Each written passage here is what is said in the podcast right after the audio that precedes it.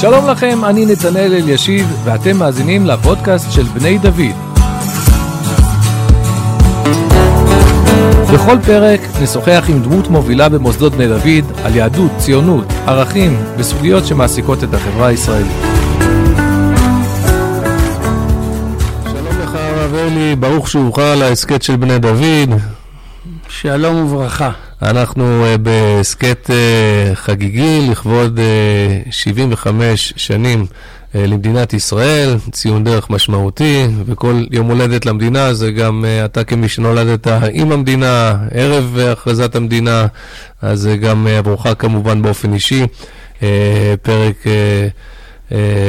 משמעותי וחשוב, אז אנחנו רצינו קצת לנסות לשוחח קצת שיחה מעל, לעלות קצת מעל לענייני דיומה ומבט אה, כללי על הישגיה של מדינת ישראל, על האתגרים שניצבים אה, בפנינו.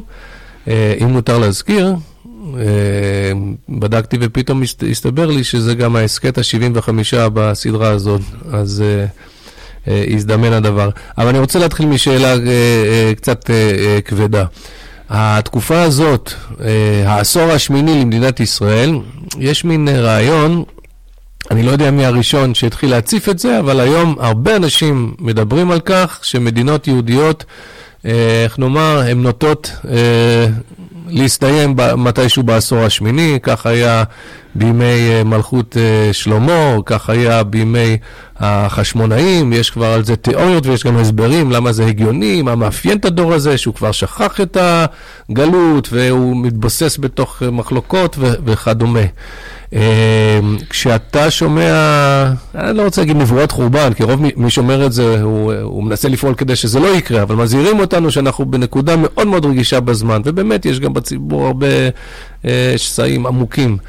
אה, מה, מה אתה חושב כשאתה שומע את ה... האזהרה הזאת? תראה, אני חושב שאחד הבעיות הכי גדולות שיש היום זה ההתבוננות במדינת ישראל ובמה שעובר עליה במבט צר של כאן ועכשיו.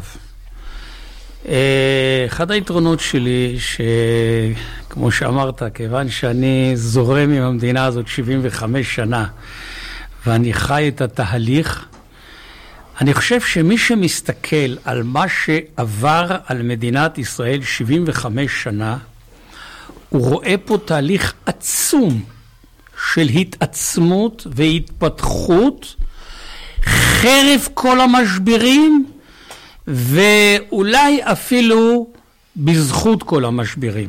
ואני רוצה גם אה, לספר קצת איזשהו סיפור אישי וגם קצת אה, להסביר תובנות. אני נולדתי להורים ניצולי שואה, שהתחילו לימודי רפואה בבודפשט, אה, כשאני נולדתי שם, ואז הרוסים התחילו לסגור את הגבולות, והם הבריחו את הגבולות והגיעו לאיטליה וחיכו שהמלחמה, מלחמת השחרור תסתיים. ואנחנו הגענו לארץ בשנת תש"ט, ממש אחת האוניות הראשונות שנקראו מולדת, שהביאה יהודים אה, לארץ ישראל מיד כשהסתיימה מלחמת השחרור. אה, צריך להבין, מה שקרה אז, מדינת ישראל הצעירה הייתה אחרי מלחמה של שנה. עם ששת אלפים הרוגים, רובם צעירים וצעירות, שזה היה אחוז אחד מכלל האוכלוסייה, זה פשוט דמיוני לחשוב על זה, ולא לדבר על כל הצדדים כן. האחרים. אגב, את הנתון הזה אני תמיד הכרתי של האחוז אחד, אבל מה שהתחדד לי יותר בשנים האחרונות, שבסוף זה לא שבמעגל הלוחמים כל האוכלוסייה השתתפה, היו הרבה חלקים מהאוכלוסייה שלא הייתה רלוונטית, אז זה... בין ה, מה שנקרא המשפחה הלוחמת למיניה, זה היה הרבה יותר מאחוז. הרבה יותר. Uh, המצב הכלכלי היה על הפנים בשביל להבין. אנחנו כשהגענו לארץ, אז שיכנו אותנו בדבר שהיה נקרא מעברה של אוהלים על דיונות, שהיום יש שם uh, העיר כפר סבא. באוהל התחלקנו עם משפחה נוספת, ואימא שלי, זיכרונה לברכה, הייתה הולכת כל יום לתחנת חלוקה לקבל ביצה וכוס חלב בזכות הבן אלי שלה, שהייתה חלוקת מזון בתחנות. כן. אה, המצ... מדינת ישראל, בהחלטה היסטורית, שבן גוריון עמד בראשה, קיבלה החלטה לקבל את כל הפליטים מכל, גם מאירופה וגם מארצות המזרח, ותוך שלוש שנים, משהו כזה, 600 אלף איש שגרו בארץ קלטו אולי מיליון עולים. זה משהו דמיוני בכלל. כן. והכלכלה הישראלית והמצב היה קשה מאוד, גם מבחינה ביטחונית. לא, זה אך... כל כך חשוב להדגיש את זה, כי היום אה, מנסים ליצור את המתח הזה בין ישראל הראשונה והשנייה, ואף שברור שנעשו טעויות קשות מאוד בקליטה של אה, עולי המזרח, אבל הציור הזה של כאילו הפריבילג, כאילו האשכנזים הפריבילגיים, ש... הרי כל מי שהיה פה בארץ הזאת, זה, זה, זה, זה סיפור חיים, כמעט כל מי שהסתובב פה, סיפור חיים קשה. כן. אה, אף אחד לא היה פה פריבילג ואף אחד לא... אה, מה שאני רוצה לומר זה שהתחלנו בתקופה מאוד קשה, גם אה, חברתית, גם כלכלית, גם אגב ביטחונית. הצבא אה, אחרי פירוק הפלמ"ח ואחרי הקמת צה"ל היה במצב של חולשה מאוד בתחילת שנות החמישים ואז היו, אה, קראו לזה פדאיונים, אני יודע, מחבלים שנכנסו גם ממצרים וגם מירדן ועשו פיגוע דבר יום ביומו. רצחו, גנבו, שרפו, אה, היה מצב קשה. לאט, לאט, לאט מדינת ישראל התרוממה. אחר כך היה ששת הימים, אחר כך היה יום הכיפורים, שזה ניצחון עוד יותר גדול, ולא רוצה להיכנס כרגע להבחנה הזאת. אולי בהמשך ניגע קצת. ובסך הכל, היום מדינת ישראל היא מעצמה בקנה מידה עולמי. כל העולם עומד ומסתכל איך יכול להיות שמדינה קטנטנטנטנטונת מוקפת ים של אויבים, כל העולם המוסלמי והאיחוד האירופאי והנוצרי. ו... ואיך אנחנו לא רק מחזיקים מעמד, אלא אנחנו מובילים בכלכלה, בהייטק, ברווחת חיים, בביטחון, בהתמודדות עם איראן ועם... תשמע... מים, חקלאות. וחקלאות ומים. אחד הדברים המדהימים ששמעתי, שמדינת ישראל בונה כור להתפלת מי ים גדול, אתה יודע איפה? בקליפורניה. הכל יבש שם. כן, אנחנו, אבל, אנחנו אבל זה כן. מדינת ההייטק בעולם, והכישרון הישראלי ביקשו שהוא... תשמע, אנחנו אה, כל מי שמסתכל על מדינת ישראל רואה שהיא צומחת וצומחת וצומחת, למרות שהיא עוברת כל הזמן משברים חברתיים, פוליטיים, אה, אה, והיא מתפתחת. אז אני חושב שכן, אני בטוח שהיא תמשיך להתפתח. כמובן שאנחנו כולנו צריכים אה, להתמודד עם הבעיות. בסוף אנחנו חיים כאן ועכשיו, אנחנו צריכים להתמודד עם הבעיות שיש לנו, איך אומרים, בתורנות שלנו. לא, כי אתה יודע, בתיאוריה תמיד מתארים את עצמך, אה, איך ש... תוך כדי שאתה צומח, זה החוקים של האנתרופיה. תוך כדי שאתה צומח, גם נזרעים זרעי הפורענות שאחרי זה יפילו אותך. ככה, זה בחברות גדולות ובעולם העסקי. זה בעצם בדיוק האזהרה. אנחנו הולכים ומתעצמים, אבל בפנים... ובכלל, כל, כל מה שאתה מתאר, זה, זה בנוי על מה? על uh, ניתוח של המציאות, זה uh, תקוות, זה בנוי על uh, דברי חכמינו. Uh, uh, uh, מה, מה, מה אצלך נותן לך את הביטחון בעתיד הישראלי? אני רוצה לחלק את הדברים שלי לשני חלקים. א', כן, נכון, אני יהודי, מאמין בתורה. תורה שבכתב ותורה שבעל פה, ויש הרבה מאוד מקורות לכך שהשיבת ציון הנוכחית, או הגאולה הנוכחית, היא הגאולה שבעזרת השם תתפתח ותגיע אל מה שאנחנו קוראים הגאולה השלמה. אה, יש לזה הרבה מקורות, אני אצטט רק דוגמה אחת אה, ממגוון רחב של דוגמאות על הפסוק בספר זכריה י"ב. והשלישית ייוותר בה, כתוב במדרש בילקוט שמעוני במילים האלה. מכאן שאין ישראל מתיישבים על אדמתם, אלא בגאולה שלישית, וממשיך המדרש. גאולת מצרים יש לה הפסק, גאולת עזרא יש לה הפסק, גאולה שלישית אין לה הפסק עולמית, שנאמר השלישית יוותר בה. כלומר, אה, באופן כללי אני אומר, יש הרבה מאוד מקורות, גם בתורה שבכתב וגם בתורה שבעל פה, שאנחנו עכשיו נמצאים בתהליך, אמנם קימה קימה, אמנם מסובך, אמנם חז"ל צפו שיהיו הרבה משברים, כולל משברים רוחניים וכולל משברים אה, ביטחוניים, ואני תמיד מוסיף ואומר, אין לנו הבטחה שלא יהיו צרות, שלא יהיו משברים, שלא יהיו קשיים, להפך. אדרבה, יש לנו הבטחה שתהיינה. ברור. כן, זה לכן, לכן, אני לא אופטימי במובן הזה שאני מצייר איזה ציור אוטופי. אבל דבר אחד אני בטוח, אנחנו כמו שמכמעט אפשר להגיד מאפס, הגענו לעוצמה האדירה שיש לנו היום, ברור לי, אני אגיד את זה ככה, אם ב-75 שנה הקרובות אנחנו נתקדם אפילו מחצית ממה שהתקדמנו ב-75 שנה הראשונות, אני אהיה מאוד מרוצה. אבל אני מוכרח להוסיף, אין כאן רק אמונה דתית, נקרא לזה ככה. יש פה ריאליזם.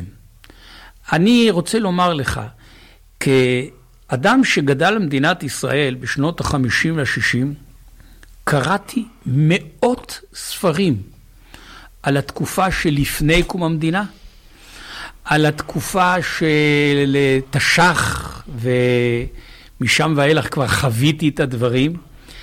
אני זוכר שהספרנית כעסה עליי שהייתי ביום מחליף יותר מאשר פעם אחת, כי הייתי בולע את הספרים, והייתי אומר לאימא שלי... אגב, זו כבר המלצה פה למאז... למאזינים הצעירים שחושבים שאפשר ללמוד הכל מהרשתות. אם לא תקראו, לא תתקדמו. בדיוק, אני נדהם עד כמה הדור הצעיר לא מכיר מספיק את התקופה הזאת, כי אני רוצה לספר. אני חושב שזה היה אחד הדברים שבנה את האישיות שלי, והייתי אומר לאימא שלי, זיכרונה לברכה, מה אני אעשה? כבר ייבשו את ה... אה, כבשו את השממה, הקימו את המדינה, סילקו את הבריטים, ניצחו את הערבים, אה, יהיה לי משעמם בחיים. ואימא שלי, זיכרונה לברכה, אמרה לי, אל תדאג, אל תדאג, גם לך יישאר מה לעשות, והיא צדקה. אבל אני אומר, כל מי שמתבונן בעוצמות האדירות שהיו בעם ישראל, ונכון, הם היו בקבוצה קטנה בהתחלה, אבל הם כל הזמן מתעצמים, ואיך עברנו תקופות שלפני קום המדינה ואחרי קום המדינה, אה, לא יכול שלא להבין שיש פה עם עם כוחות מיוחדים, אני מוסיף כמובן עם סייעתא דשמיא, אבל אפילו מי שלא רוצה להאמין בזה, הוא לא יכול לא להסתכל באופן ריאלי על המציאות ולהבין שיש פה אומה שיש בה כוחות אדירים והיא קמה מעפר שלוש שנים אחרי השואה ומגלה כוחות מדהימים. אגב, כמי שקרא הרבה על מלחמת השחרור, היו שם כישלונות קשים מאוד, כמו בלטרון, כמו בעוד כמה מקומות שהביאו למשברים גדולים. אבל מכל זה צמחנו. אני רוצה אה, לומר בדבר הזה עוד דוגמה שהיא מאוד משמעותית. אחת הבעיות שמלכתחילה הייתה זה שהגיעו פה המון אנשים ממקורות שונים בעולם, עם מנטליות שונה, עם אמונה שונה, מה שאנחנו קוראים קיבוץ גלויות, ומסתבר, אגב, מאז ועד היום, שקיבוץ גלויות זה לא רק דבר אוטופי נחמד שכולם מת, מתקבצים, מתחבקים והכל, זה יוצר מתחים עצומים. וראה זה פלא, מדינת ישראל מתפקדת בסופו של דבר מתוך איזושהי אחדות אה, במשך כל השנים. אני הרבה פעמים מראה לתלמידים את מגילת העצמאות, כי הם לא מכירים כל כך את השמות שיש שם. ואני מסביר להם שתיים, שלוש דקות על כל אחד מהחותמים, ומראה להם שהחותמים שם לא הסכימו אחד עם השני על שום דבר שקשור לאופי התרבותי, הרוחני, הפוליטי של מדינת ישראל. ובכל זאת, כולם חתמו על הקמת המדינה והבינו שלהקים מדינה יהודית זה יותר חשוב מכל המחלוקות האלה. הפגישו עכשיו, אני לא יודע אם אתה, אתה מכיר את זה, אבל ראיתי שהפגישו את הילדים או את הנכדים של חותמי מגילת העצמאות לדיון על המדינה. עכשיו לכבוד ה-75 יש כל מיני יוזמות, ואתה רואה את אותו הדבר. זאת אומרת, יושבים בחדר אנשים, הם כנראה מאוד, אה, הרבה יותר דומים מאשר שונים אה, לסבא, והם ממשיכים להתווכח ושואלים אותם, האם היום היה אפשר לחתום, וכל אחד, אני לא יודע, אני, בסוף אבל הם אה, מתחברים. ואני רוצה להביא דוגמה שנייה. אני באופן אישי שירתתי בסדיר ובמילואים אה, שירות פעיל של קרוב ל-35 שנה. והשתתפתי בכמה וכמה מלחמות, בש...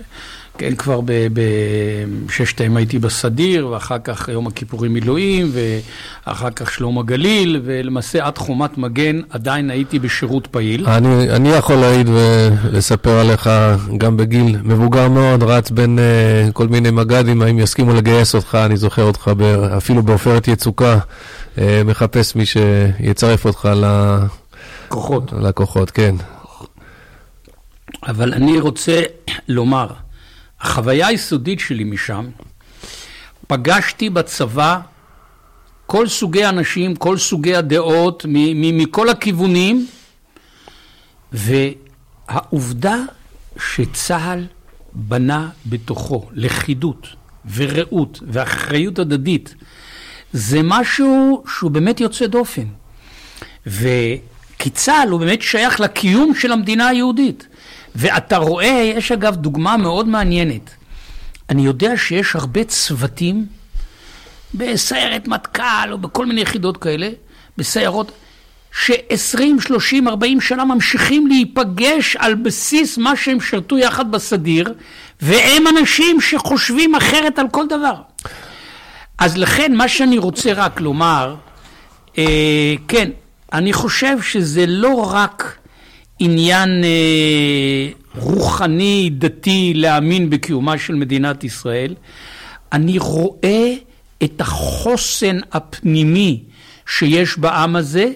אני רואה שבמודע או בתת מודע, הרגש של האחריות ההדדית הלאומית הוא בסופו של דבר יותר חזק מכל מה שמפריד. וברשותך אני רוצה לצרף לזה ביטוי שהאמת היא שכששמעתי אותו פעם ראשונה לא האמנתי שזה יכול להיות, עד שמישהו הראה לי את זה מפורש, שבן גוריון, שכידוע לא בדיוק צמח בציונות הדתית, היה נוהג לומר, בתחיית עם ישראל מי שלא מאמין בניסים הוא לא ריאליסט. כלומר, הריאליזם של בן הגוריון הוא כולו נבנה על העובדה שעם ישראל הוא עם מיוחד, שונה, שיש בו כוחות מיוחדים, ומה שהוא מחולל זה קרוי ניסים. מה פירוש ניסים? זה, זה לא לפי הסדר של מה שנהוג בכל העולם. באמת, הקמת מדינת ישראל זה פלא שאין דוגמתו בכל ההיסטוריה האנושית. אגב, זה מעניין, בביוגרפיה הטובה שכתב אה, אה, בר זוהר על בן גוריון, הוא אומר שבשנותיו האחרונות הוא נכבש על ידי הרעיון האמוני. זאת אומרת, אה, הוא ממש, הוא מתאר שהוא עבר שם תהליך. בשנים האחרונות הוא נעשה יותר מאמין, בוא, בוא נאמר כך. וכנראה שאיפשהו זה תמיד... תמיד היה שם. אבל יש עוד מונח שבן גוריון אה, טבע, למיטב ידיעתי זה היה בן גוריון, וזה מונח שגם אתה באופן אישי מזוהה איתו, אה, בית מדרשו של הרב צבי יהודה באופן כללי. אה, וזו מילה שאנחנו שומעים אותה אה, היום הרבה, וזה המונח אה, ממלכתיות. עכשיו, אני קצת מחייך כשאני משתמש במונח הזה, כי אני נמצא בכל מיני פורומים שמנסים לכנס אנשים מאוד מאוד שונים, וכשאין להם כל כך מחנה משותף. יש כמה מילות קסם שמשתמשים בהן, כי כל אחד יכול לתת להם פירוש שמתאים לו. אז אחת מהן זה ממלכתיות. כולם מדברים בשם הממלכתיות, ואתה רואה שהם בכלל לא מתכוונים לאותו דבר. אז בתור, אה, הייתי אומר, גם אדם ממלכתי וגם אה, ממלכתי. גם אה, מי שככה ספוג במדינת ישראל בהוויה הלאומית וגם כאיש בית המדרש של רבנו הרב ציודה. איך אתה, איך, איך נתפסת אצלך הממלכתיות? מה הפירוש של המונח הזה? האם הוא חשוב לנו? כן. תראה, אני, בשביל להסביר את זה, אני צריך קודם כל להקדים הקדמה אה, קצרה. אה, אני אשאל ככה, איפה כתוב בתורה שצריך להקים מדינה?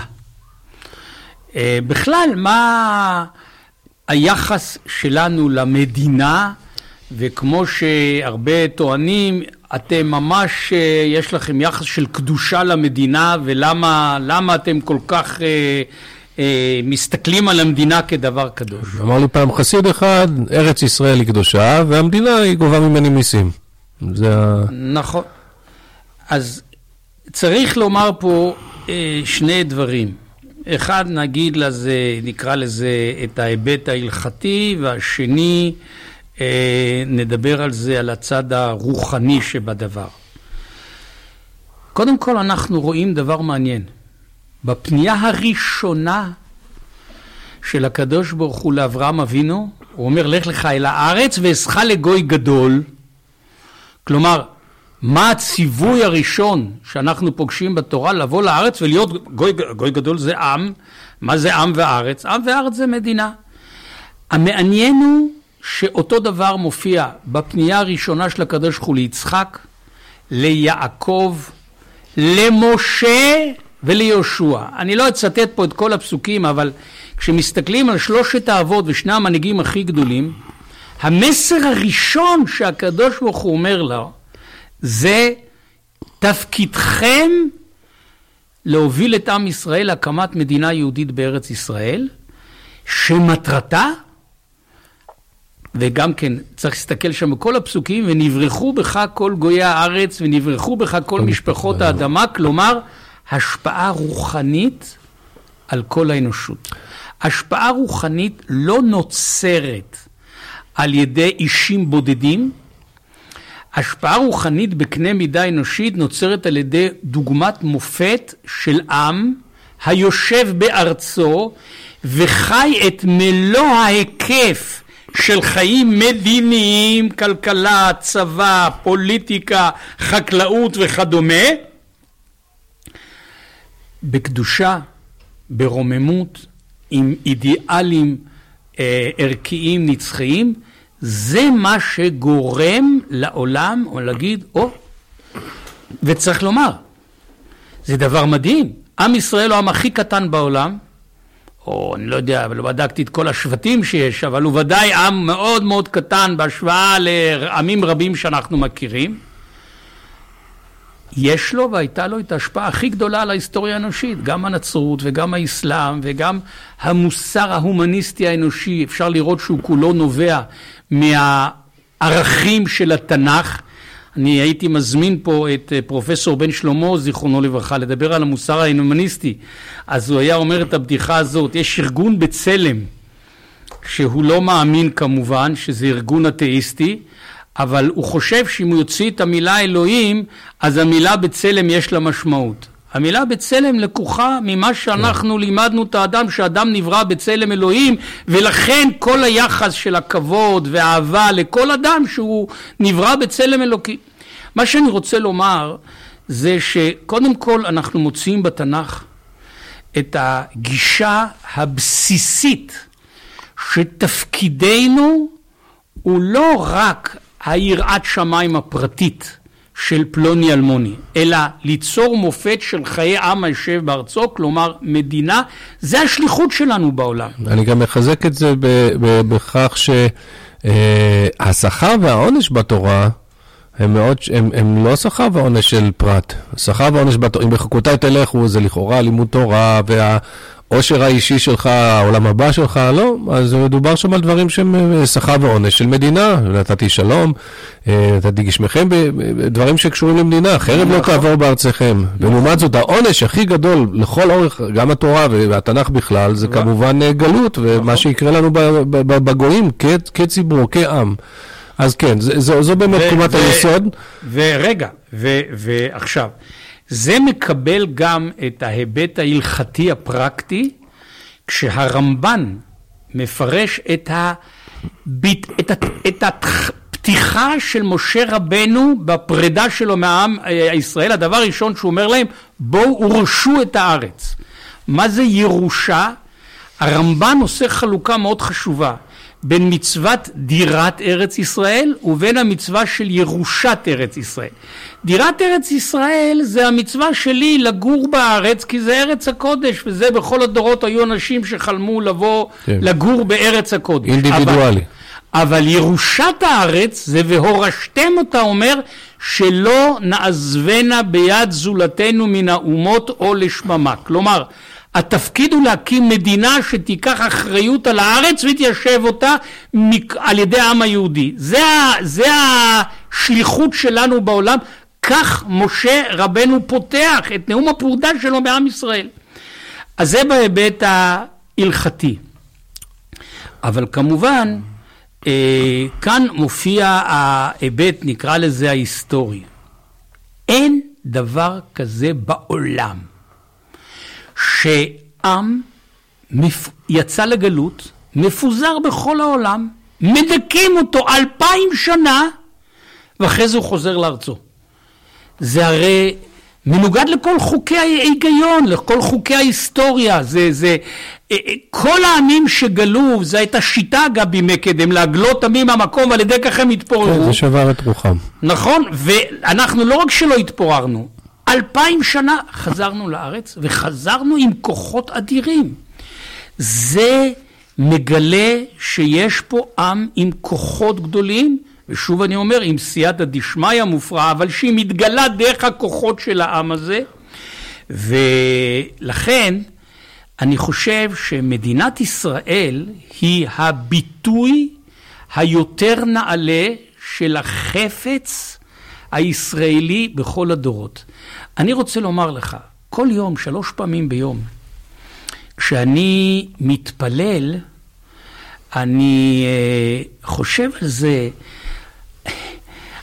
היום בשבילי להגיד, ולירושלים עירך ברחמים תשוב, או תן ברכה על פני האדמה ותן טל ומטר לברכי, אני גר פה בארץ ישראל, אז זה מאוד פשוט, אבל אני חושב לעצמי, איך אלפיים שנה יהודי במרוקו, יהודי בוורשה, עומד ומתפלל על ירושלים, על ברכת הארץ, על קיבוץ גלויות, באמונה גדולה שזה יגיע. זה, זה הרי מטורף. זה, אין לזה אח ורע בשום מקום. זה הנס והפלא של תקומת מדינת ישראל. נכון. ואני מבקש בכל זאת לגעת בממלכתיות, כי כן. עכשיו ש, שיש מדינה ואנחנו כאן. נכון. אז זה בדיוק מה שאני רוצה לומר. המבט על עם ישראל ההיסטורי הוא משליך על ההבנה מה זו מדינת ישראל. מדינת ישראל זה התמצית של השאיפות של עם ישראל בכל הדורות. היא כמובן גם מצוות השם, ולכן אנחנו גם מייחסים לזה קדושה, כמו שכל מצווה אנחנו אומרים, אשר קידשנו במצוותיו וציוונו, אבל גם מי שלא רוצה להשתמש במילה הזאת, הכבוד וההערצה והאחריות על מדינת ישראל היא צריכה להיות אה, בנויה בנפש הישראלית אה, כאחריות של חלק מהיותנו שייכים לכל הדורות. אה, כן, מה זה ממלכתיות? ממלכתיות זה קודם כל, לפני הכל, יחס על כך שמדינת ישראל זה הדבר הכי חשוב שיש לנו היום, הוא הפסגה של השאיפות הלאומיות שלנו, ובמובן מסוים הוא הפסגה גם של השאיפות הדתיות שלנו, מפני שכמו שאמרתי, אנחנו מתחילים את היהדות מהציווי לך לך אל הארץ ואעשך לגוי גדול. כלומר, הקדוש הוא רוצה שנהיה לא רק יחידים. אגב, זה גם ההבדל המהותי בין תורת ישראל לכל הדתות. הנצרות, האסלאם והבודהיזם זה כולם דתות שמתייחסות לפרט. כן. תורת ישראל זה הדבר היחידי של תורה שמופנית לעם והמשימה שלה אל עם. זאת אומרת, אני כאדם דתי, אני רואה את האחריות שלי על מדינת ישראל כפסגה של כל עבודת השם שלנו. זה המושג של ההערצה והשייכות למדינת ישראל. עכשיו, אני רוצה להוסיף רק דבר אחד. במדינת ישראל כיום יש מה שנקרא תפקידים ציבוריים בעלי משמעות. ראש ממשלה, שרים, רמטכ"לים אה, וכדומה, אנשים שבעצם אה, מחזיקים על הכתפיים שלהם את האחריות להוביל את מדינת ישראל קדימה. המילה ממלכתיות מכניסה גם לדבר שהיחס שלנו אליהם הוא לא יחס אישי פרטי, אלא הוא נובע מהיחס, מהתפקיד שהם ממלאים. למה? שתי סיבות. סיבה אחת, מפני שכבוד לשר, לרמטכ"ל, לאיש שנושא באחריות כללית, זה כבוד למדינה, וזה גם דוגמה לכלל העם להתייחס לזה בכבוד, כי בסוף אתה לא יכול, אני רוצה לתת דוגמה. מאוד, אחד הדברים שהכי כואבים לי, שאני חושב שלכנסת היום לא מגיעים דווקא האנשים הכי איכותיים שיש בעם ישראל. ברור, למה? לפוליטיקה יש שם כל כך רע, ולפוליטיקאים גם כן. עוד לא שמעתי מישהו שאמרו לו כמחמאה, הוא פוליטיקאי. אבל זה, לדעתי, זה שייך למה שאני פה קורא ממלכתיות. בגלל שיש הרבה גורמים, גם בתוך הפוליטיקה וגם בתקשורת וכולי, שמרשים לעצמם לחרף ולגדף ולדבר בזלזול, זה לא מחזיק המעמד. לא, גם אחרי זה אתה קוצר את זה, כי כשאתה נגיד באופוזיציה, אתה משמיץ ומחרף ומגדף, וסוף סוף בזכות זה אתה חושב שהצלחת לעלות לשלטון, ואתה פשוט חוטף אותו דבר חזרה, וכל אחד יש לו תקדימים שקבעו כבר, וככה המצב הכללי של כולנו מידרדר. ענייני הכלל הם מבוזים. אז זה בדיוק מה שאני רוצה להסביר, מה זה ממלכתיות. אני אספר סיפור קצר. פעם היה איזה שר בבית של הרב צבי יהודה. לא אזכיר שמות ולא זה, אבל זה היה על רקע שהרב צבי יהודה הסביר לו שהוא טועה ב... בנושאים מסוימים שהוא עוסק בהם.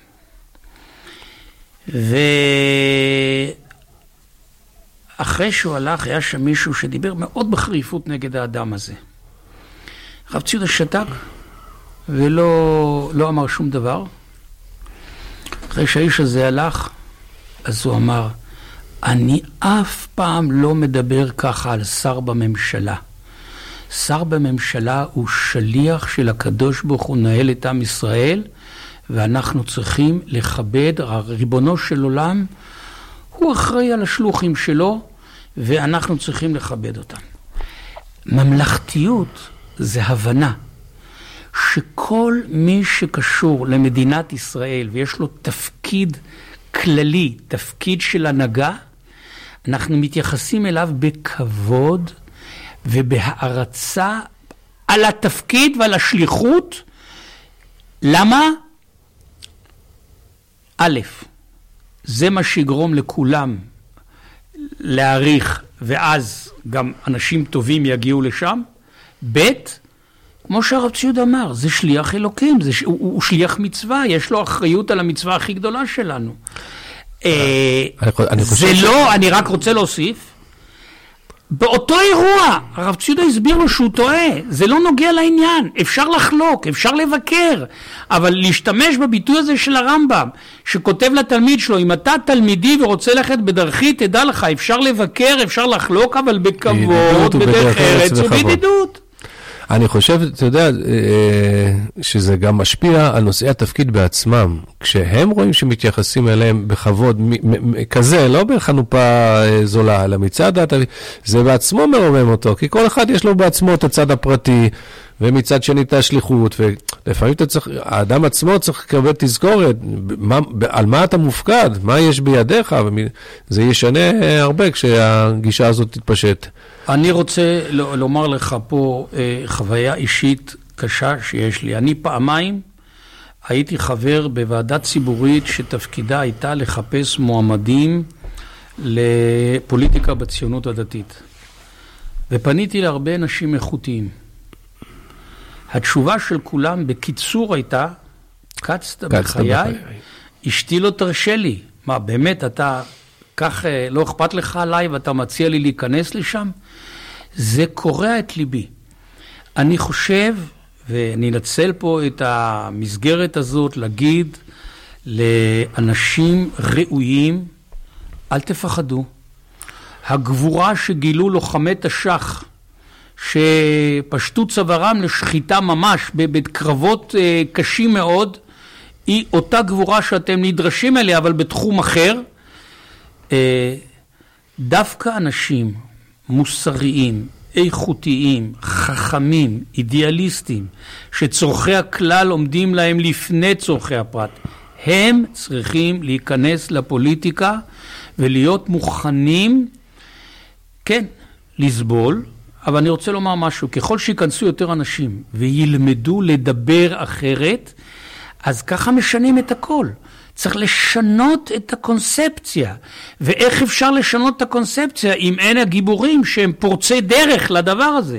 אז אה, אני, אני אה, חותך קצת באכזריות, כל דבר פה הוא כמובן, אה, אתה מרחיב עליו בשיעורים ובספרים, אנחנו בשיחה שככה רק נוגעת, נג, נגענו במונח של ממלכתיות. יש מונח נוסף שהיום הפך להיות ממש במוקד השיח הציבורי, יותר מאי פעם אני חושב, וזה הדמוקרטיה. אני חושב שאתה...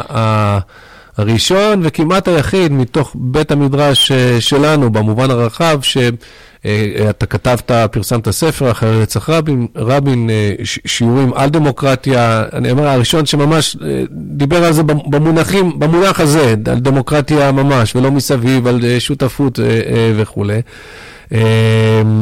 איך אתה תופס את המונח הזה היום? יש לנו קולות שעכשיו חוששים מפני אה, קץ הדמוקרטיה, אה, מכריזים ב, בראש קבוצות דמוקרטיה. מה, מה, מה, מה התפיסה שלך היום? יש, יש גם, אני גם מגניב להגיד, יש אה, פירוש מצומצם לדמוקרטיה בתור שלטון הרוב אה, בעלמא, ויש אחרים שאומרים לא, דמוקרטיה, דמוקרטיה מהותית, עם ערכים דמוקרטיים, וכבר מטעינים על המונח הזה עוד הרבה דברים. אה, איפה אתה בסיפור הזה? אה, זה נכון שבעולם המושג דמוקרטיה הוא מופיע בהיבטים שונים, וזה ללא ספק אחד הנושאים שיש לנו ויכוחים ביחס לערכים מסוימים, האם הם ערכים דמוקרטיים או לא דמוקרטיים וכולי. אבל אני מבין את המושג דמוקרטיה בדיוק איך שבן גוריון הבין אותה כשהוא הקים את המדינה. הוא הבין ישר שהאירוע הכי משמעותי במדינת ישראל זה קיבוץ גלויות. קיבוץ גלויות מבין האנשים שונים לגמרי לגמרי אחד מהשני. איך מתפקדים יחד, איך בונים מדינה יחד, ואז הוחלט שמדינת ישראל תהיה בנויה על יסוד מה שנקרא בחירות יחסיות, והדמוקרטיה פירושה שהמפלגות שיזכו במרב הקולות ויקימו את מה שנקרא הקואליציה, הם יקבלו את ההחלטות. יש, הגיע לידי לא, לא מזמן, אה, פרוטוקול של אה, בן גוריון בשיחה עם ועדת חוקה של הכנסת בתש"ט, שרצו אז ליצור אה, מה שנקרא חוקה, שתסנדל את אה, כל הממשלות הבאות סביב זה שאי אפשר לשנות פה שום דבר בלי רוב מיוחס. בן גוריון התבטא בחריפות גדולה נגד הדבר הזה ואמר גם, אומר, קודם כל, לא, לא, בהרבה מדינות אין דברים כאלה, אבל גם במדינות שיש, אולי זה יכול שם להחזיק מעמד בגלל, נתן שם כל מיני דוגמאות למה צריך את זה. אומר, במדינת ישראל, אומר, זה לא ילך. עם ישראל הוא עם דעתן, ואי אפשר שמיעוט יכפה דעתו על הרוב. ואז הוא מוסיף משפטים מאוד קשים. אני יודע, אמרו לו שם, אתה יודע שעכשיו אנחנו הולכים לקלוט עלייה ממרוקו, מתימן, מכל מיני מקומות כאלה, אז אנשים מאוד פרימיטיבי. מה, הם יקבעו, הם יהיו, יכולים להיות רוב, והם יקבעו מה תקרה במדינת ישראל? אמרו את זה ככה, על השולחן? ככה על השולחן. בן גוריון אמר להם, משפטים מאוד קשים. אומר להם, תראו, אני באתי מפולניה.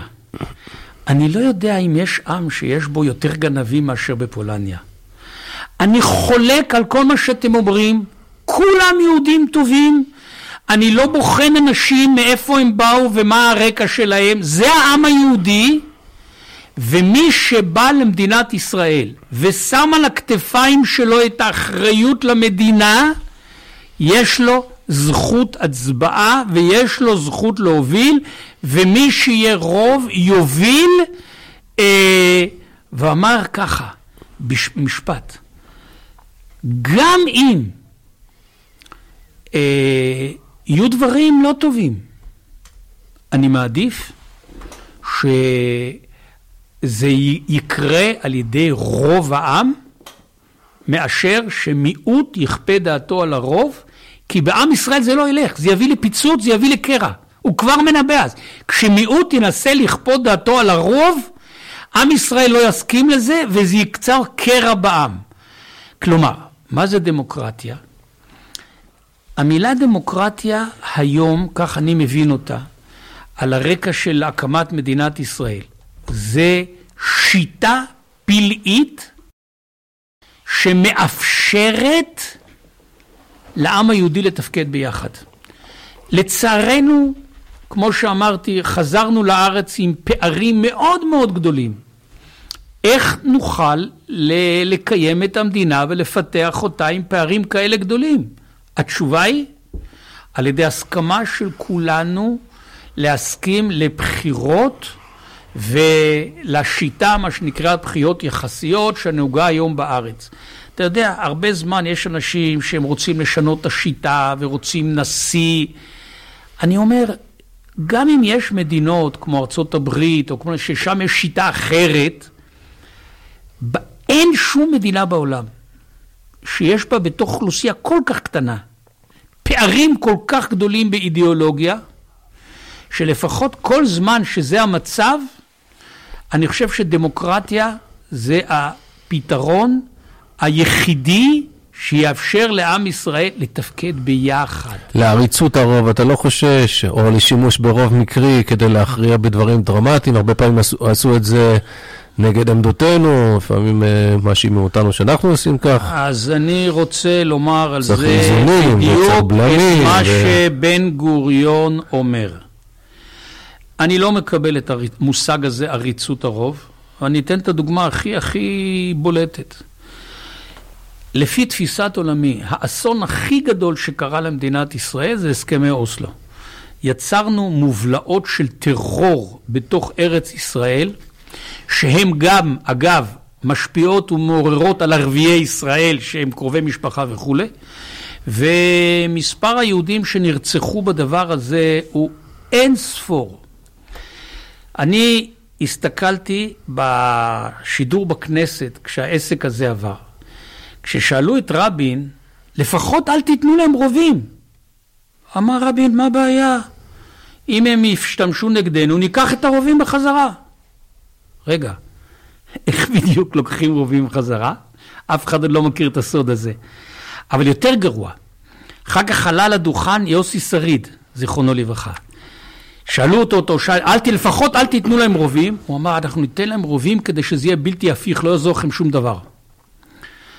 אתה מביא את זה כדוגמאות טובות? לזה לא, שקואליציה לא, עם רוב מקרי הכריעה אה, פה הכרעות שאנחנו עשרות שנים אחר כך עדיין אה, נכון, מתמודדים איתן? נכון, אבל זה אני רוצה לומר כאן בדיוק את אותם מילים של בן גוריון. למרות שאני באופן אישי חושב שזה רע, רע מאוד מה שקרה, אבל לא שברנו את הממלכתיות, לא רק זה. בספר שכתבתי על דמוקרטיה, אני כתבתי את ה... אה, כן, הרי אתם יודעים, אה, כולם אמרו שרבין עשה את זה ככה ושמעון פרס עשה את זה ככה, אמרתי ככה. רק הקדוש ברוך הוא בוחן כליות ולב, הוא יודע. אבל אני כשלעצמי מאמין שפרס ורבין ויוסי שריד, הם חשבו באותו רגע שזה טובת מדינת ישראל. הם טעו, טעות טרגית. אגב, מה שכואב לי, שאף אני לא שומע אנשים שמודים זו הייתה טעות. אבל זה לא משנה. אני רוצה לומר, מה זה ממלכתיות? כן, אה, כיוון שאני גם מאמין שכל מה שקורה במדינת ישראל, יש על זה השגחה פרטית. אני לא יודע למה אנחנו היינו צריכים לעבור את הקורס הזה שנקרא הסכמי אוסלו. עד היום אנחנו לא יודעים לבלוע את הדבר הזה, ועד היום יהודים נרצחים, כי שכם וג'נין וכל המקומות האלה הם בעצם אה, מאורה של מחבלים שמשם הם יוצאים ולשם הם חוזרים. וזה דברים רעים בתפיסת עולמי, אבל האמון במדינת ישראל, בעם היהודי, בתחיית עם ישראל, הוא לא נגרע על ידי הדבר הזה. לכן אני מתנגד בתוקף למילים עריצות הרוב. מי שמך שופט? אדם שיושב על כיסא המנהיגות של מדינת ישראל, והוא יש לו אחריות על מדינת ישראל, והוא חושב ככה, זה זכותך לחשוב שהוא טועה, כמו שאני חושב שהסכמי אוסלו, הרבה דברים היו טועים, אבל, אבל תן לו את הכבוד, כי הוא עכשיו הנציג של עם ישראל, ותחלוק עליו בכבוד, בדרך ארץ ובידידות. טוב. זה בעיניי תמצית הדמוקרטיה והגישה הממלכתית היום במדינת ישראל. כמובן, אה, אה, נציין, נציין שכידוע אה, לכולם, באותן שנים, אז בסוף הייתה הפגישה, הפגיעה אולי האנושה ביותר בממלכתיות, כשראש ממשלה נרצח בישראל בדיוק על רקע זה, אבל אני יכול רק, בדיוק, בדיוק רציתי להגיד, אני מפנה את המאזינים למי ש... אה, אה, אם יש, אם יש מי שלא מכיר לספר ויהי ידע ומונה, שם הרחבת אה, להתייחס לזה, לנתח את זה בזמן אמת, והדברים יפים גם, גם להיום.